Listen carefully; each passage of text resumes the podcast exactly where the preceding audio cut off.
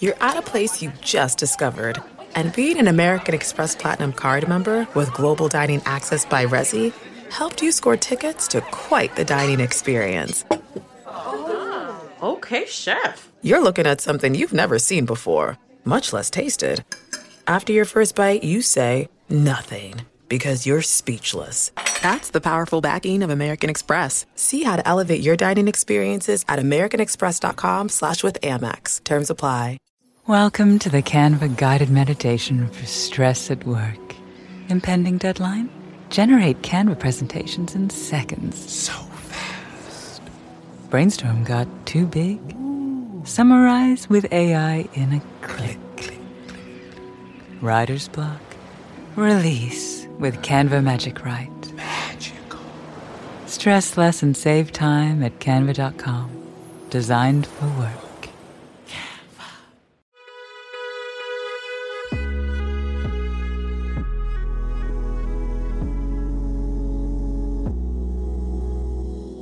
Hey, welcome to the Long Form Podcast. I'm Aaron Lammer. I'm here with my co hosts, Evan Ratliff and Max Linsky.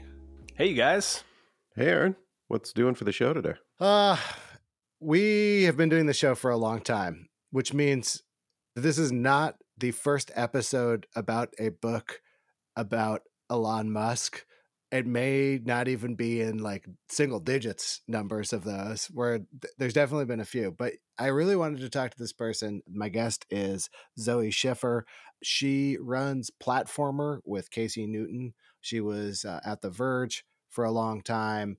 She was responsible for many of the scoops within Twitter during the Elon Musk period that set off certain waves of paranoia, recrimination, and possibly some witch hunts within the company for her sources. So it's a, a fascinating story that is only a couple years old now and was even less old than that when she started on a book on it. It's like stuff I remember happening like it was like yesterday. And I was curious what it was like to write a book on a tight deadline like that. What it was like to write a book about a story that is still in some ways evolving, though may have peaked in the moment. And also interesting to talk to someone about running a very small newsletter business, not small in terms of how many people it reaches, but small in terms of how many people are working on it. So uh, lots of good stuff in this one.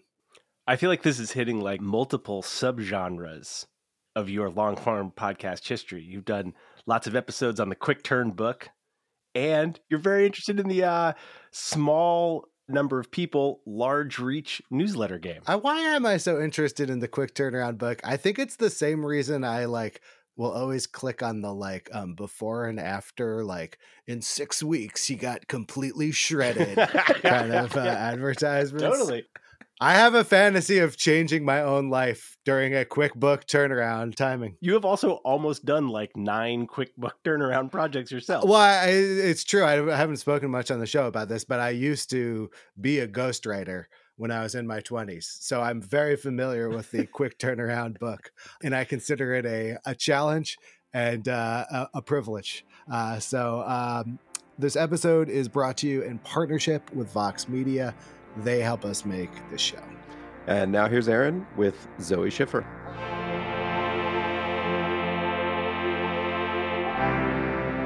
Hey, Zoe Schiffer. Hi, Aaron. Thanks for having me here. Welcome. Uh, you have a new book out. It's called Extremely Hardcore Inside Elon Musk's Twitter. I do want to talk about that book, but first, I kind of want to talk about your day job, which I think led to the book. So, what do you do professionally other than writing this book? yeah, I'm the managing editor at Platformer, which used to be a Substack investigative newsletter. Now we've since moved to Ghost for reasons we can or cannot get into, don't have to. But yeah, my, my job is basically editing Casey Newton's work during the week. And then when I have a big scoop, I take over the column and I write it. So it's a mix of reporting and editing. How long have you been doing that? I've been doing it for about a year and a half. Casey actually hired me at The Verge for my first ever job in journalism. When I started, I was kind of his assistant, and then I became a feature writer. And then when he started the Substack, he hired me away from The Verge. So I joined him there. at the time you were like thinking about leaving The Verge, which is like a steady job that like has like a 100% chance of meeting payroll next time. Like, uh, how did you consider that decision to go work on something that was much newer and had a lot more risks involved, quite frankly? Yeah, I mean, my career has been a little unusual because I started out working in the tech industry and making obviously really good money. And when I decided to switch and become a journalist, which is what I'd really wanted to do the whole time, it was a really not money motivated decision and not a stability motivated decision. It was kind of a decision that I made knowing that I would make a lot less than I'd been making. My career prospects would be a lot shakier. Like it was, there was a lot of risk involved in that. And so once I made that leap, I feel like it really freed me for every subsequent decision to be purely about where can I do the best possible work. And I really thrive in a writing partnership, and Casey and I work really, really well together. We co byline stories all of the time. And so I knew that we would be able to write the kind of stories that I wanted to write. And, and to me, that in journalism is kind of the only real stability that you can depend on. You're only as good as your last great story. So it's interesting. I think of what Platformer does and sort of the beat as being covering the tech industry, but often through the lens of the people who work in the tech industry, the people who make the tech industry. And that is like something you've done on both sides of the CMS. What were you doing when you worked in tech and, and what was your decision to leave like? Yeah, I so when I was in tech, I was working as a writer. My first job was basically copywriting and marketing copy. And then I worked as a ghostwriter for a CEO. And then I went to Uber and was working as a writer on the design team. So all of the words that you'd see in the app, I would kind of partner with designers and figure out what they should say. And it was random that when I started my career in journalism, I was writing about tech in the sense that I'm not like particularly gadgety. I don't like love every new technology, but I am really interested in people. And I think the people in the tech industry are really fascinating. And it was just like the world that I was immersed in. I went to undergraduate and graduate school in the Bay Area, and it felt like the place where you could kind of have a niche, you could have an angle as a writer.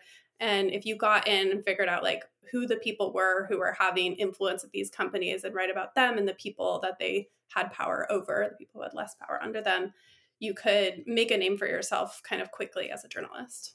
Um, I think the first times that I became aware of your byline was scoops within Twitter in the early days of Elon Musk coming in, many of which are like moments that are later echoed in your book. But at this point, the book was just a glimmer in your eye. And um, additionally, people had really no idea where the like events that Twitter were leading. So, like, what were those early scoops, and and how did you get them?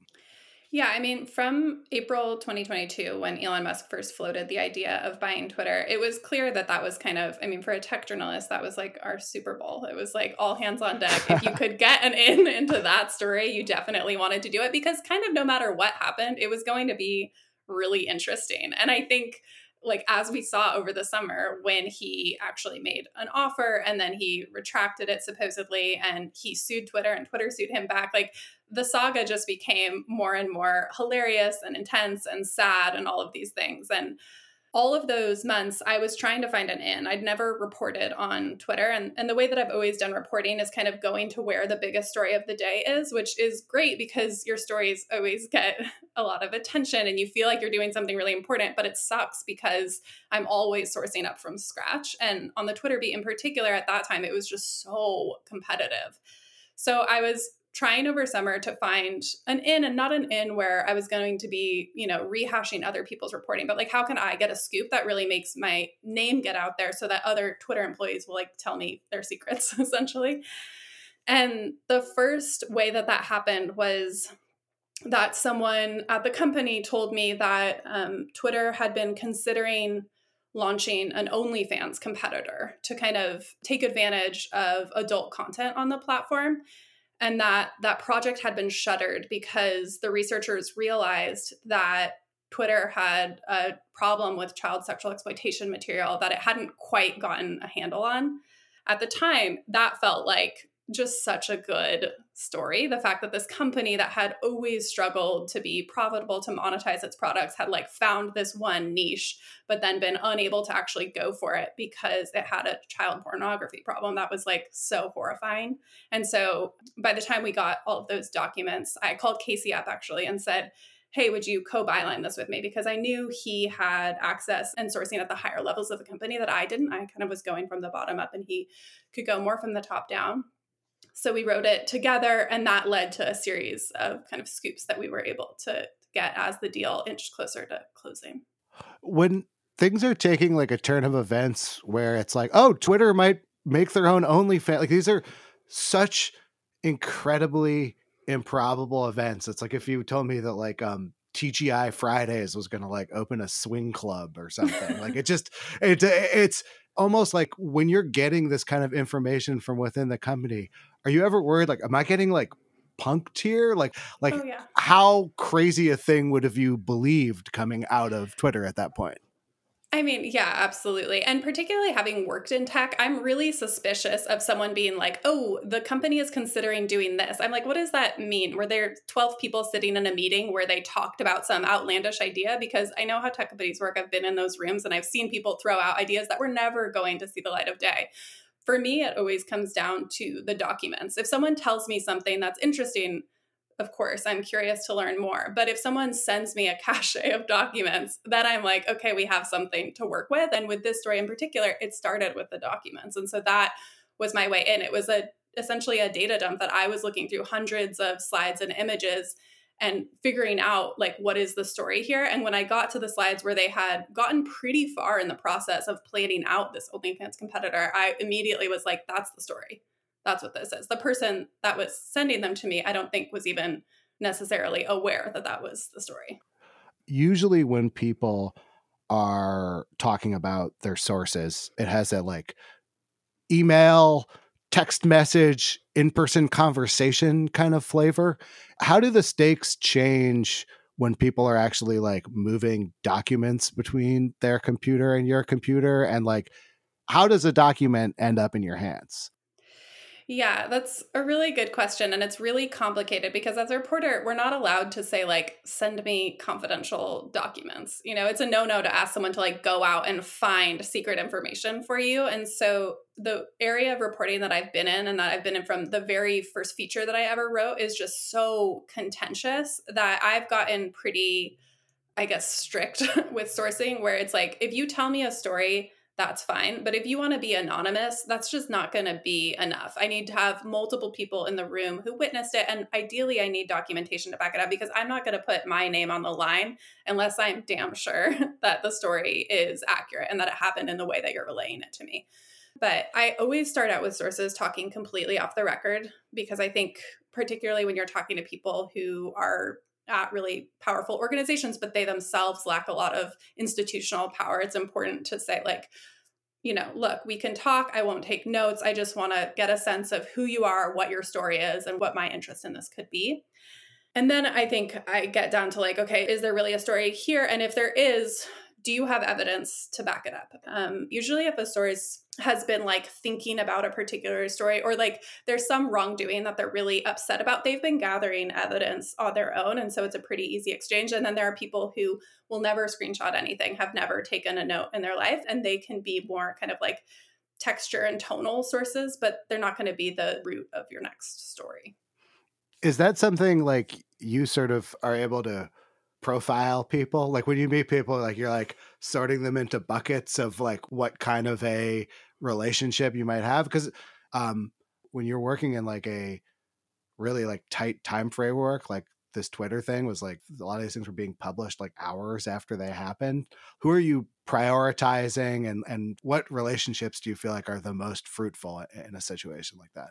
Yeah, I mean, I think you'll always have the sources who are like, they're into the project, I guess, for lack of a better term. They're like, they know that it's important to be first on a story. They know that if there's an all hands meeting, you're going to want a recording. And so they're like anticipating that and sending it to you in advance. I mean, that's like the absolute ideal source. And it doesn't always happen like that. But with Twitter in particular, I think there was so little loyalty toward Elon Musk and so much desire to like get the real story of what was happening out there that we were able to kind of identify people who were i think pretty proactive in terms of like gathering the information and relaying it to us. And we were also saying you know this thing is on the calendar. Are you going to be at this meeting? Or are you going to witness this event? And if so can we chat right after? And we were kind of scheduling stuff in advance so that as soon as the meeting ended the project launched whatever it was we were able to get a story out really really fast and a lot of people who work in these companies must read platformer which makes it a like Yeah. full feedback loop of people are finding out what's happening at their company sometimes from reporting about the company Yeah, for sure. I mean, there were jokes on Slack that like we were the internal communications team because they didn't have one at the time. And, and yeah, I mean, we were really prioritizing scoops at this point too. I think there's different times for different types of reporting and there's incredible long form investigative work that like the Wall Street Journal has done since, but definitely in the early days of the acquisition, what I cared about was being first on everything. And so if that meant that we were breaking news on Twitter, that's what we were doing. And we were like, we'll be first, we'll follow up with a story later. But there was so much iterative news happening that was like a tiny, every time Elon Musk sent an email in the early days of the acquisition, that was a story. But was it a story that need or that was news? Did it need to be like a fully fleshed out story? Like probably not. And so we would just try and like break the news first on Twitter and then kind of have a thread about it or follow up with a more in-depth story the next day.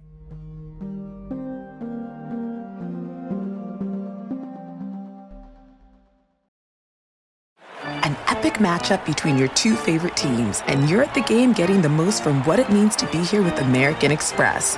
You breeze through the card member entrance, stop by the lounge. Now it's almost tip off, and everyone's already on their feet. This is gonna be good. That's the powerful backing of American Express. See how to elevate your live sports experience at americanexpress.com slash with Amex. Eligible American Express card required. Benefits vary by card and by venue. Terms apply. Canva presents stories to keep you up at night. It was an ordinary workday until The Singapore presentation is at 3 a.m. the office was shocked. That's when we sleep. Maya made it less scary with Canva. I'll just record my presentation so Singapore can watch it anytime. Record and present anytime with Canva presentations at canva.com. Designed for work.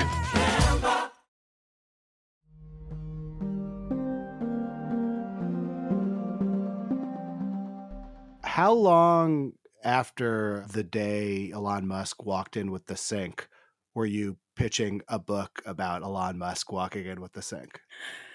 You know what's so funny about this whole like book project in particular is I didn't even it wasn't even on my radar until like January of 23 because the story was moving so fast and it was so unclear where it was going to end up that I was like, how could I possibly pitch a book right now? And I'd had it in my head that I really did want to write a book in the next couple years, but I wanted to see kind of how things played out. And then by January, when I was like, okay, I'm, I'm curious about this, like three other Twitter books had already been sold, and I was really late to the whole project. Right. So th- then it was a question of like, well, am I too late? Is this even worth pursuing anymore?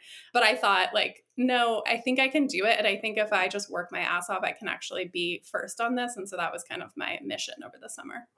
This is not like a rare thing, right? Like another example was like uh, when the FTX collapse happened. It was like the next day, it was like, there's a Michael Lewis book and three movies and two podcasts. And I think for me, it can take some of the excitement out of things in terms of wanting to work on things if you know there's a bunch of other people doing exactly the same thing you are. Like, how did you think about the competition, if at all? And like, in considering your book, were you thinking at all about what other people's books would be like? Yeah, I was completely terrified. I mean, when I decided to write it and I was like, okay, we're going, by then I was I was at least 4 months behind the last person who'd signed the book deal. So I was like, I'm getting a late start and also most of the other people who were writing books were working in teams. And so that was really intimidating to me too. I begged Casey to write the book with me and he his priority is growing platform which is totally fine but it really was this decision where I was like okay if I'm going to do it I have to do it solo. But I guess for me, the competition was incredibly motivating because the book project felt like such a huge project that I I was like, I can run at this and I can try, I can have a deadline of like, I wanted to get the book in by October. So give myself kind of like five or six months to write it because I've done most of the reporting already over the last six months. But if one of the other books comes out before I'm done writing, I just felt like all of the momentum was going to leave. And then I was going to be stuck trying to like plotting towards this horrible project where I already knew it wasn't going to be as good. And I was like, that's not the situation I want to be in. I don't want to write the like 500 page version of this. I want to write the complete story and make it as interesting as possible. But I just want it to be like the best possible snapshot in time and also come out in a time when people still give a fuck about this project. Like, I don't know if people are going to care as much in a year or two years from now. Yeah, it's funny. There's a narrow band of events that would qualify for a book that comes out immediately about them. And I think one of the hardest things to gauge is when things are happening in real time, whether it is or is not one of those things. I'm consistently wrong. Like if you asked me to like grade the like gravity of the news, I'm very, very often wrong. But when you decide to write a book like this, you sort of are gambling on how people are going to feel about those events. In this case, it sounds like basically one year later. Yeah, for sure. I mean, I knew that the small, not like edge that I had, but I knew that my angle was automatically going to be different from some of the other books and it was going to provide something that people hadn't seen before because I wanted to tell the story through the story of four employees, some of whom I hoped had like bought into Elon Musk's vision of what Twitter could be and some of whom basically hated him from the beginning and just figure out like what happened to these people over time. And so when I identified those four people, I was kind of like, okay, no matter what happens, I think people will be interested in like what it was like living through these events. And I also think the other books will not have that because they're not going to have the exact same sourcing as me. Let's talk about those four characters because that's probably like the most notable like organizational principle. It's got kind of like a a lot of like early cable shows kind of had this format where it like you know each chapter is from another the next person's perspective it's kind of lost influenced and who you choose those people to be is like a huge huge influence on what the book is right? So how did you pick them and, and did you have more people when you started and have then winnow it down or yeah. So my kind of core characters are Randall Lin, who's this engineer who really bought into Elon Musk's vision of Twitter 2.0, and then this former global director of Twitter's command center, which is kind of the nervous system of the whole organization, this man named JP Daugherty. And JP is just like a really stand up person. He's a dad to two kids with special needs, and he was staying at the company um, basically because his kids needed his health care for these surgeries that they were having. And so I thought that those two people would provide really different perspectives, but perspectives that had um, kind of echoes at the mass employee level. So there were a lot of people who did buy into Elon Musk's vision, and I wanted that to be brought forward in the book. And then there were a lot of people who maybe started out neutral or started out a little negative, but then just got very, very disillusioned over the time and basically thought that Elon Musk was fundamentally bad and doing very bad things for the platform and then the world at large. The hard character, I guess, to find was always going to be Randall because people who were really bought into Elon Musk's vision are not people who are fans of my work or want to talk to me basically ever. And I'd heard Randall's name repeatedly because he was kind of rising up the ranks really, really fast in Twitter 2.0. And, and people were kind of saying, oh, he's getting tapped to be on all of Elon Musk's top projects, this guy. And then in January, a couple people texted me at the same time and said, oh, that engineer who was so popular with Elon, he was actually fired. And supposedly he was fired for leaking. And I was like, oh, that's really interesting. You're that like, doesn't. Hello. yeah, maybe I should have reached out to him. But no, he, yeah. um, you know, I didn't do anything immediately with that information, but I was kind of like, oh, that's curious. And then about a week later, I actually got a call. He sent me a message and I asked if we could FaceTime because I didn't fully believe that it was him. And it, and it was Randall. It was, he was kind of pacing outside on the sidewalk in San Francisco and he was really anxious and really upset. And basically what he told me is that he'd been fired for leaking information to me, supposedly. They were very, very upset. Elon Musk was furious about the series of scoops that I'd gotten related to his kind of declining view count. And there was a mandate to find the leaker, and someone had identified Randall. Randall and I had never spoken. So this was kind of surprising to him and surprising to me. And he was kind of like, why do they think this is happening? You know, can you help clear my name? What should I do? And I was like, I can't really get involved. And, you know, I don't I don't know what to tell you. I would never tell anyone that we'd spoken. We genuinely had not. But this was also around the time that I was making the decision about whether to write the book and write it solo without Casey. And I thought, you know, if I can get him to be involved in the project, then I feel like I can write a really good book. Because I knew I had people on the other side who could provide that other viewpoint of the kind of disillusionment and disappointment in what Twitter had become and what Elon Musk had done. But I didn't have anyone who'd been so enthusiastic and so tight with Elon throughout the acquisition and the months that followed. And so I gave him like the hard pitch. I actually flew to San Francisco to meet him in person. I live in Santa Barbara. And I was like, You left in this kind of inglorious way. You had this incredible rise at Twitter and then you were blamed for something you didn't do. Like, if we tell the ins and outs of that story, obviously it would benefit me, but I think there's actually benefit to you as well. And he thought about it and ultimately agreed. And at that point, I kind of knew who else I needed to fill out the narrative. All right, I want to zoom back there to the moment where he gets accused of leaking to you, which was not actually happening. So, you know, pass on the question if you feel like this would put anything uh, in jeopardy. But does that mean he was accused of doing the leaking that someone else was doing to you who was still at the company and you had to navigate that situation with its sort of triangulating effects to the Randall Lin situation? I mean, what was so funny about the whole story was that I was hearing that they were trying to find the leaker, and Elon Musk in this meeting had, you know, he doesn't really yell or raise his voice, but he'd made he'd like banged his fist on the table and said, like, find the leaker. It got really serious in this moment, kind of in the early January, February period of 2023. And even that concept was so hilarious to me because I was like, if we had one person, if there was a leaker like we wouldn't have stories. This wouldn't be happening. That person probably would have gotten randomly fired in one of the many rounds of layoffs. And if they hadn't, like you can't write a story with one single anonymous source. That's just not how it works. So we had many, many people talking to us all the time. And when someone told us information, we were able to corroborate it with a lot of other people. So the whole um, conceit was kind of flawed and showed a misunderstanding of how journalism works. So yeah i didn't have a huge concern that they were going to like then identify my one true source yeah, it seemed like we, like we, fired randall but the leaks keep yeah. coming we got to get him back here to help find the real leaker yeah i mean it was so ridiculous and then at one point elon musk started tweeting about my stories and saying that my source was a disgruntled twitter employee who'd gone to work at google and i genuinely was like that doesn't fit the profile of anyone i've ever talked to like he is just making stuff up. And this was something we had heard from Twitter employees all along. They would say, with Elon, you don't need the right answer, you need the least fireable answer. And sometimes that's a made up answer. So you go out, you pitch the book.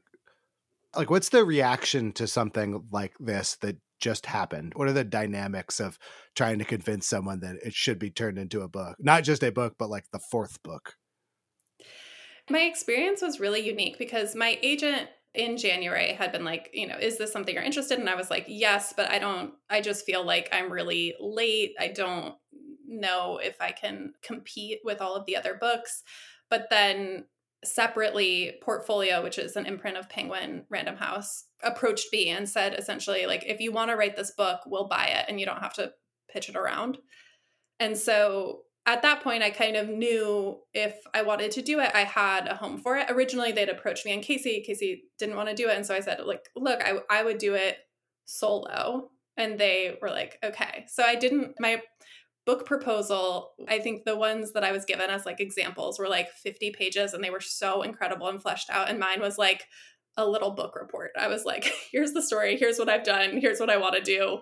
If you want to buy it, I'm game. And they were like, yes you caught some pretty lucky breaks in this process. You identified your number one leaker source, and then he randomly got fired for not leaking to you, which led him to want to talk to you. And then someone came to you and was basically like, I'll buy this book from you. There's almost nothing you can say that will kill this deal.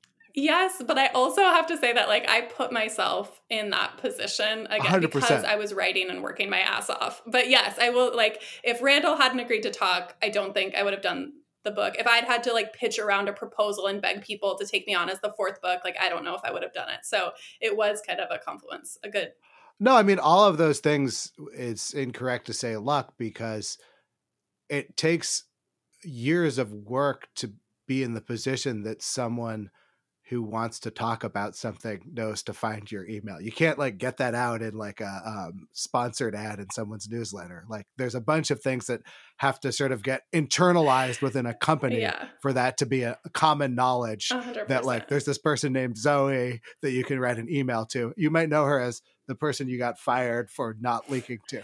Right, which I was gonna say, like even being the person where it's a fireable offense to leak to you, I feel like is kind of a badge of honor. Although I would never wish that on any actual source. So when you started um, moving beyond the like book report version of the book, what were the things that you didn't already know that you felt like you needed to like get to make this a book? Like was most of it already in the reporting you had done or were there mysteries and blank spots that had to be filled in? There were definitely mysteries and blank spots, and I didn't want to just like rehash reporting that I'd already done. So I knew there were going to be like certain big scoops that I wanted to flesh out in a more like well rounded way, I guess, for the book. But there was also a lot that I didn't have. And then I had these like big open questions around like, is Elon Musk really technically savvy and Twitter engineers just like to shit all over him? And does he have some like grand plan? Is this part of a big strategy or is he just like flying by the seat of his pants? And I, I didn't know the answer to those questions at the outset. So on like a really practical mechanical level, the first thing I did was write a very, very detailed timeline of all of the events with like everything that had happened and then kind of write out who are the sources who I know like know firsthand what happened at these specific meetings and what are the areas where I need new sourcing. And then there was a whole kind of beginning of the book was always going to rely on these court documents. And so that I needed to go back and just do a ton of research and close reading because you and I had both seen like the lawsuit that Twitter brought against Elon Musk, the lawsuit that he brought against Twitter, and all of this documents that were exposed in discovery but i'd kind of like you know flitted through them this time i really needed to come through them and figure out like how can i create a narrative from these documents because most of the people involved were involved in very contentious litigation still and they weren't going to speak to me I remember the moment I first looked at some of the text message exchanges that were in those court documents. Uh, the one that comes to mind is the him texting with um, Sam Bankman Fried, where he's like, Does this guy have money? And it's like, He's got money, bro. And he's like, For real, though? And just feeling like I was like plugged into the mainframe of the world. Like, it just felt so intimate. Like, there's something a little uncomfortable about it, but also it felt like the dawn of like a new modern era where there's almost more data than can possibly be taken in like how did you deal with these sort of too much um, elements of this story Yeah, it was a lot. And um, I had thousands of pages of paper around me at all times because I wanted to be able to like hold the physical, like the text messages. I had like a binder and would go through and be like, what are the ones that I think I have to pull out because they're so funny? And when I signed the book contract, a week later went on book leave. And then I basically didn't have a summer. Like I didn't spend a lot of time with my family. I didn't see friends. Like I was like, this is my world and I have to do this. I worked Saturday and Sunday for like four months. So I, yeah, it was like seven days a week and really intense. And I brought in help along the way, like particularly with the timeline when I kind of had the structure, but then I wanted all of the tweets to go along with it. I've got a research assistant from Stanford Graduate School who kind of helped me do that part of it. And when I needed a breakdown on the finances, I was able to call like Matt Levine and be like, can you just make sure that my understanding of this is like your understanding of this? And he was really, really helpful. So I was able to kind of call in favors from friends and then actually like pay people to help me out with the project.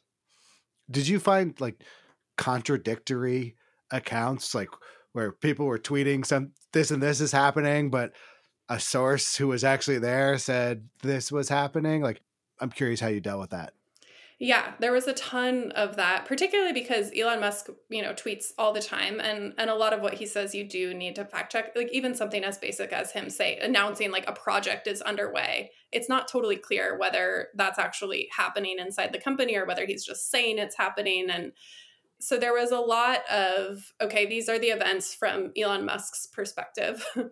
these are the events from my source's perspective and this is what the documents say and when are there discrepancies between those things? And then it was just a matter of like do i talk about those discrepancies in the book and kind of let the reader in and just like decide what they think? Or do i feel like you know if six people are in a room talking about what happened and elon musk has a different account i'm probably going to trust the six people who i've talked to extensively over the last year and go with their account of the events this is kind of an aside, but I was thinking about that quality of uh, Elon Musk of like announcing something and acting like it's happening, but it's kind of unclear whether it's like happening or he just thought of it and he's thinking about it happening. And do you think people who have the means to do almost anything, to do big things in the world, there's a a temptation to say the thing in advance and see how people react and then decide whether to do it. Yeah. Yeah, I yes. I mean, I think that there's there's not a strategy behind it of like let me beta test and see what people think if they have a good reaction to this or a bad reaction i'll act accordingly i mean he's certainly tweeting out twitter polls all the time in a more like obvious example of that but i think so much of the time elon musk thinks about something he acts on it and then all of his minions have to make it a reality and so it is kind of a self-fulfilling prophecy i mean there were countless examples of him saying a project was underway and that was the engineers would say like our product roadmap is essentially just like looking at Elon's tweets and a lot of the time he was able to kind of make reality happen simply by saying it was going to and then everyone else having to execute. Do your like opinions and attitudes about this stuff like change over time? Like I, is Elon Musk like an evolving figure for you or are you kind of like I know what's going on. The like facts of today change, but the whole thing is basically the same always. No, I mean, I think this is just my personality that I'm constantly recalibrating and like, you know, I'm like, I surely don't know the whole story here. Like, there must be more to figure out and, and there must be new information to get. So I think that's kind of my natural orientation. With Elon Musk specifically, I feel like some of the early assumptions that I made that I was kind of like testing out the whole time like, oh, this person seems really erratic. They seem like they might even possibly be on drugs. Like, who's in the office at 3 a.m., kind of like pacing around and tweeting all the time? Like, that's not, doesn't seem necessarily like a healthy individual to me. Um, I think those like have. We could, we could say the same of some of the technology press, but yes, go on. Absolutely. No, yeah. Not to say that we're better or, or don't have these same habits. But yeah, I, I think it's interesting with Elon, particularly because I'm never going to have access to him and I'm never going to have access to like his brother, truly the people closest to him. I'm going to have access to the people kind of one layer down who witness a lot of his behavior and are impacted by his behavior, but they're also guessing. And to me, that's he's not really even the most interesting character. Like I'm interested in the ramifications of his actions, but there's already a biography of Elon Musk. So that wasn't the project from the outset. It's funny. It's like not only is there already a biography of Elon Musk, I think I read a, a biography of Elon Musk 10 years ago. I think Ashlee oh, yeah. Vance Ashlee was on this. Vance, it's kind of like biography. it's kind of like buying Bitcoin early. It's like, hey, if you wrote a book in 2013, you could actually go get multiple interviews with Elon Musk. It was very, very cheap comparatively as a uh, reporting task. Yeah. Did you have any worries, like, you know, in going doing this book about what you would be coming back to, like, you know, in platformer and stuff? Like you described, like Casey is like feeling like, hey, I'm full steam on this business. How did you negotiate that with him and what were your the considerations for you? Honestly, it's been really difficult, I will say, like leaving and coming back, not because the job's not there, because Casey's incredibly supportive of my work and he has been since day one, and particularly with the book. Like, he gave me book leave. So it's not like I'm getting paid for that period, but he was like, you know, take the time you need to write it, come back when you're ready. And so I was able to kind of fully focus on the book for five or six months and then come back and kind of edit it while I was back at Platformer. But the start stop of like having so much momentum in my reporting and then leaving because I had a baby two years ago and then coming back and then getting a ton of momentum and then leaving to write the book and coming back is really, really difficult. And I think that is an issue, I guess, that I haven't figured out. I'm pregnant again right now, and I have this like deep sense of doom around having to like take yet more time off to have a baby, even though it's like, you know, so fulfilling in a completely separate way. But the industry doesn't in my experience, have a ton of support for that type of career. I feel like I'm really starting from scratch every time I come in and I'm trying to figure out what am I going to report on? How am I going to source up? And until I start, you know, kind of getting in the groove of kind of a vein of stories that's going to be really scoopy and fruitful, it just feels like existential agony and like my career is done and I'm never going to get it back. So you're talking to me when I'm in uh, that period. I don't mean to pile on this topic, but like I feel like the tech industry is particularly difficult because two years is like uh, 1,000 years you know like it's just huge turnover of people huge turnover of industry narrative you're in kind of like unprecedented territory if you leave and come back even a year later Oh yeah, completely. Which I mean, that's the part that is comforting to me because the reality is, even if I hadn't written the book and I just stayed reporting on Twitter, like or X as it's now called, like it wouldn't have been the same story as it was before. And it's not the most interesting story of the day to me. If I if I was reporting on Elon Musk, I'd want to be reporting on Tesla and SpaceX and kind of him as a leader overall, not what's going on inside you know the company that Linda Yaccarino is now the CEO of. Like that's just fundamentally a lot less interesting than it used to be, and I think there's a lot less appetite for it.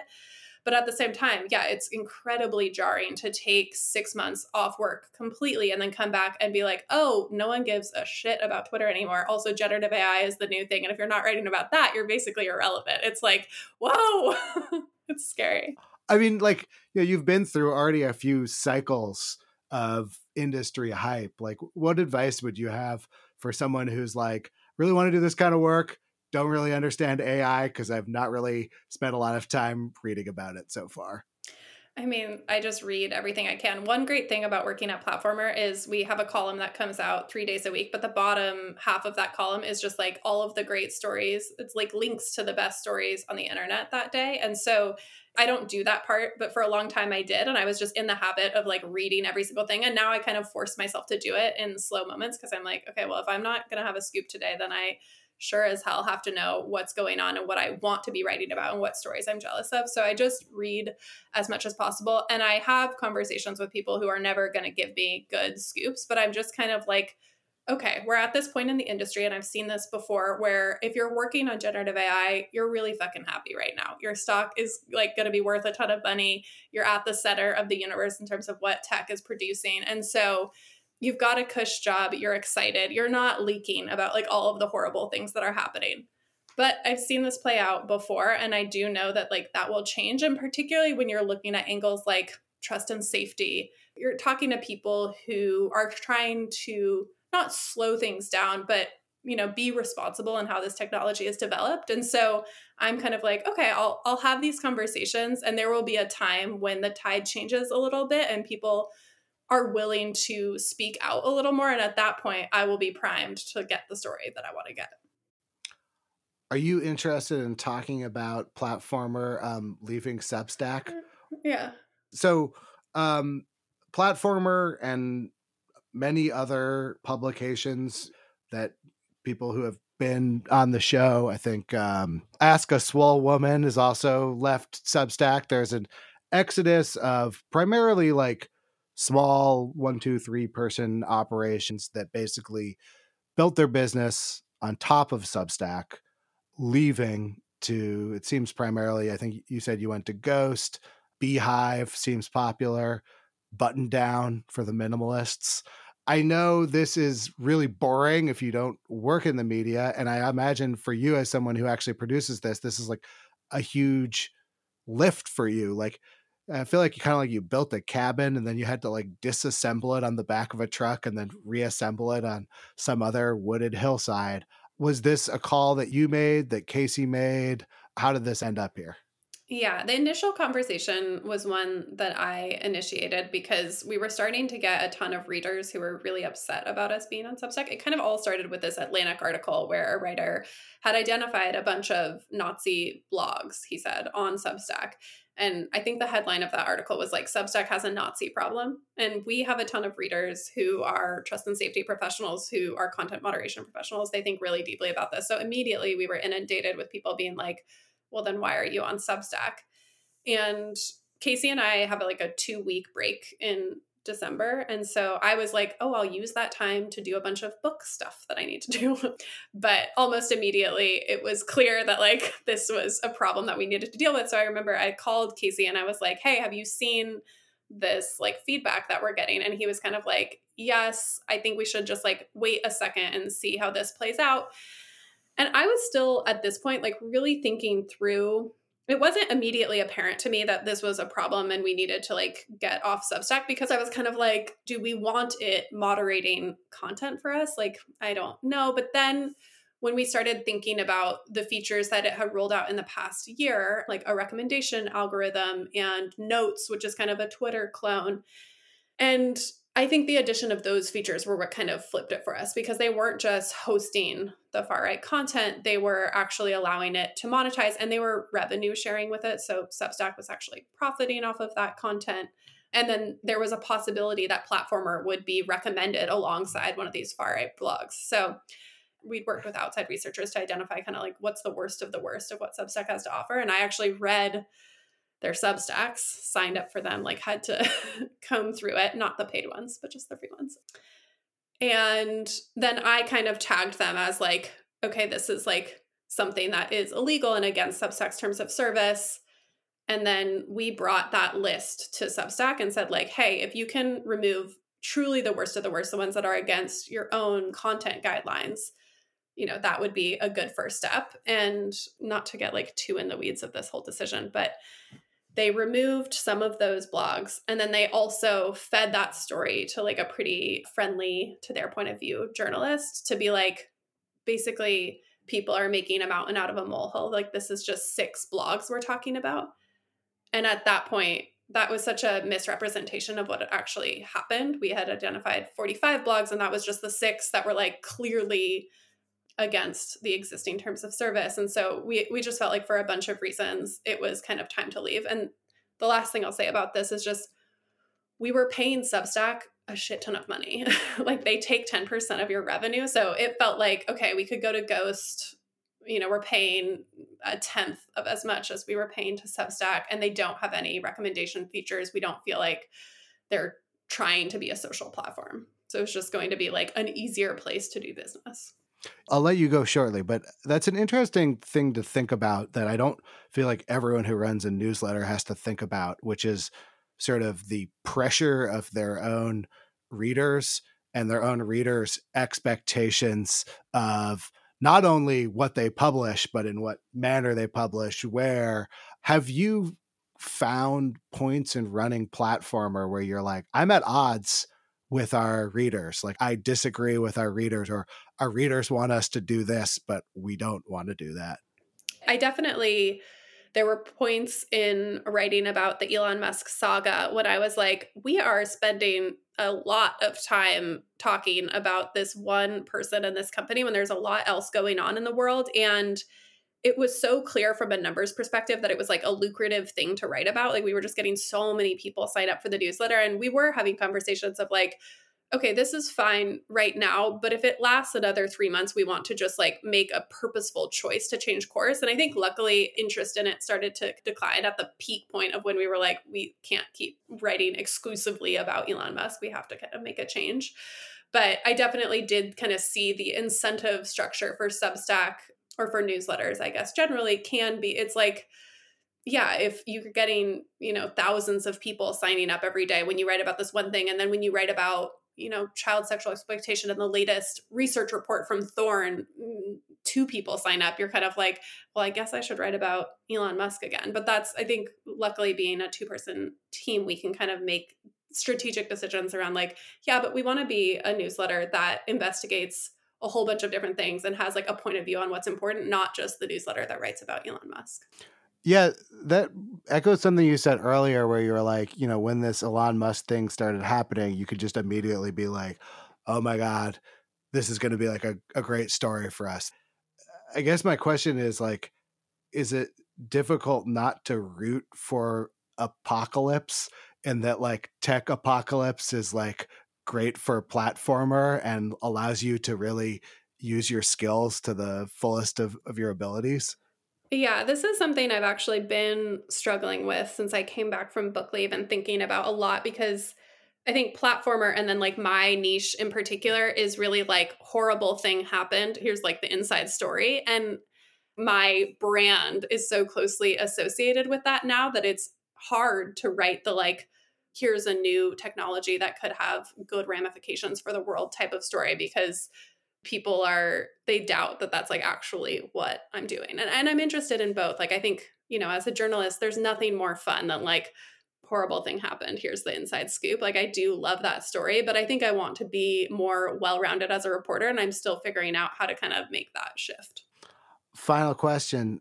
What are you interested in now? Or like when you imagine coming back to the game like are there like threads that are particularly interesting to you of, of what's happening right now I'm always kind of between like, do I want to go really hard on one company or do I want to kind of have a theme that I'm going after? And I think my dream right now would be like the inside OpenAI reporter. Like I just feel like that company is mysterious and juicy and and there's been kind of reporting on like the boardroom level, but like what are the employees thinking? Like what's the kind of ground level? What's going on there and who's actually building this technology that's going to be and already is so influential. So that's kind of the the nut that I would most like to crack next. I actually, um, my like fallback strategy as a reporter um, when I don't have like a good story is I'll just go on LinkedIn or Twitter and message like as many employees as I can until essentially the platform tells me that I look like spam and I have to stop. And I did that with OpenAI a month or two back to the point where the comms person who like is friendly with Casey emailed him and was like, get like your reporter on another like this is stressing everyone out. Can you like make her go away? Um which he was like this is a great sign. Keep doing what you're doing. And I, I do appreciate that in a boss. But if there's any kind of beat that i could pick moving forward that would be it.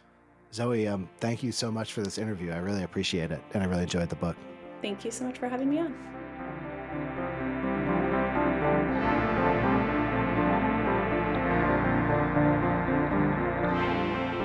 Hey, thanks for listening to the Long Form Podcast. This episode was edited by Susan Peterson, who also did the show notes. My co hosts are Max Linsky and Evan Ratliff. Vox Media helps us put together the show. We'll be back with a brand new episode next week.